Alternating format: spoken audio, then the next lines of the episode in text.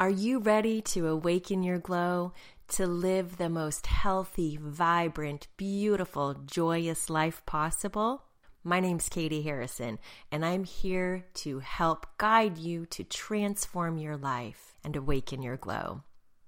Hi, I want to give you a tiny bit of an intro. I recorded this podcast while on a hike, so please excuse a little bit of my heavy breathing. I hope you don't find it offensive. Hello, dear ones.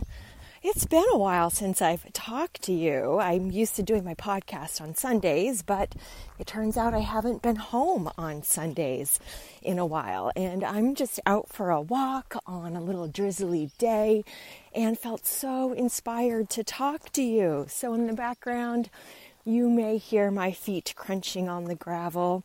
You may hear the beautiful spring birds singing. And I just want to share this moment with you and the inspiration I've had. I feel called to talk to you about intuition and how you can tap into your own intuition. And I'm so excited to talk about this today because following my intuition has transformed my life in such beautiful ways. I'd like to talk to you about following my intuition just this morning and how fun it was. Earlier on my walk, my intuition or my inner voice said to cross over to the opposite side of the road of where I was walking. And I said, Oh boy, maybe there's a penny on the ground because I really love finding pennies on the ground. And my intuition said, It's so much more than you could have imagined. And right after it said that, sticking out of the mud was a $5 bill. And that was really exciting. It was so much more than I ever could have imagined. And then I went to kind of wash the muddy $5 bill in a mud puddle. There was a penny right there. So I got my penny and so much more than I ever could have imagined. And following my intuition has just been such a joyous experience. It just feels like freedom from the collective consciousness of what I'm supposed to do according to society.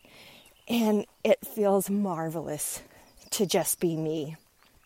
So, how do you learn to tap into that intuition? One of the easiest ways to start is to pause when you're about to make a choice, when you have a choice to make. Now, a lot of people make choices for different reasons. And you can look at the reasons behind making a choice. For example, often people make choices based out of fear. They make a choice because they're afraid of a potential outcome. But when you really think about that, isn't that silly? I don't think fear is real. It's a construct, it's a thought. But often we make choices out of fear. For example, something that I feel our collective is fearful of lately is the coronavirus. And I've witnessed people making choices based on a fear of being exposed to this virus. Now, it doesn't mean that you don't follow wisdom and good practices like washing your hands and boosting your immunity. But when you make a choice based on fear of something that could happen, you're shutting down all of the juicy goodness that could come from a choice made in freedom. Fear of the coronavirus, of course, stems from fear of death. And Eckhart Tolle, I heard recently say that this is the perfect opportunity to really explore the idea of death. And you can actually feel a peace around the idea of death. It happens to everybody and everything. It doesn't mean that you wish for death. No, you get to just love and enjoy your life without fearing it. Maybe now is the time for you to tap into your inner knowing or read some of the great spiritual books that talk about what happens when the spirit leaves the physical body. I've been doing a lot of that this year, and it's been just such an amazing process to really release the fear of death. I just know that our energy continues on. And science is really starting to prove this too. Of course, matter is energy, and energy cannot be destructed. And I know that our consciousness continues after this physical form is extinguished. So that's my belief system, but you can make a choice to really explore and become comfortable with the idea of death. Because a lot of fears really stem from that. And if you can release it and explore it, oh, it's pretty amazing. So, sometimes we make choices based on fear. Can you hear the rain coming? it's so beautiful. Sometimes we make choices based on history. We've always done something a certain way. If we keep doing things a certain way, why do we expect different results? Do you want new results? Do you want to really learn to tap into your intuition and your freedom? Then, when you're presented with an opportunity to make a choice, you can think about are you making a choice based on what you've always done?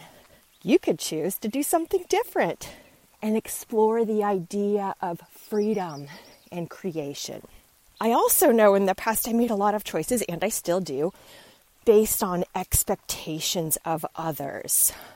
What I think others think I should do. Isn't that just so silly? What I think others think I should do.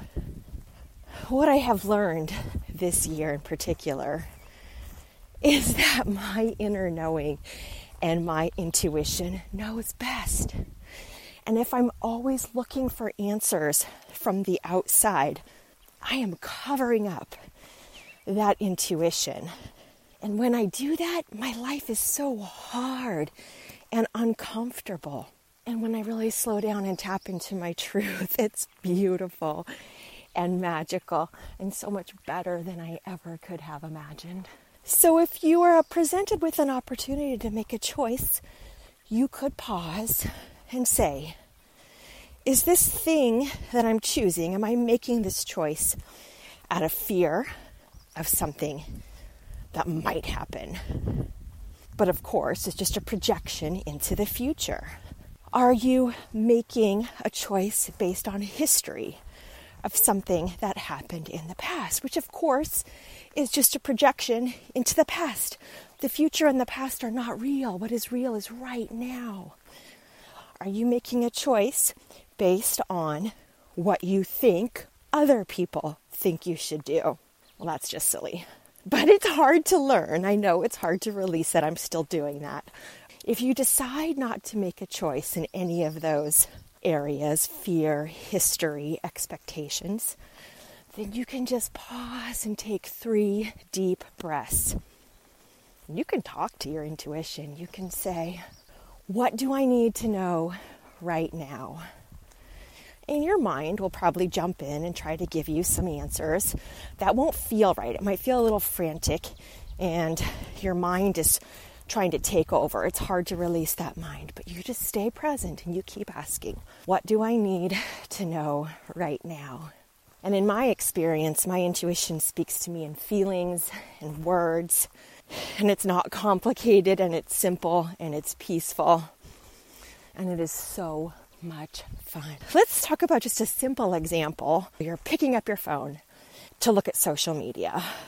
Are you picking up your phone to look at social media because you're fearful that you're missing out on some news or something that you need to know about?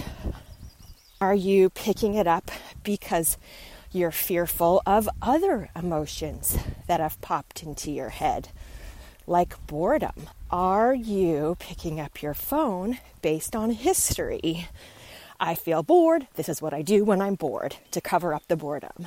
Or do you have expectations of others in your mind? I need to go on my social media because if I don't post something today, I'll have less followers. And so and so posts three times a day, so I need to also post three times a day. In that moment of picking up your phone, you can just pause. What do I need to know about picking up my phone right now? What do I need to know about this feeling of boredom? Is there something I should do instead? So that's a super simple example, but you can kind of talk to your intuition in all instances of choice. What do I want to have for dinner tonight? Should I have a salad because I'm worried about gaining weight? Should I have meatloaf because that's what I had last night? Should I have stir fry because so and so said it's the best way to get all your vegetables and protein. Instead, you could say, What do I feel like having for dinner tonight? Intuition, like, what sounds good? What do I want?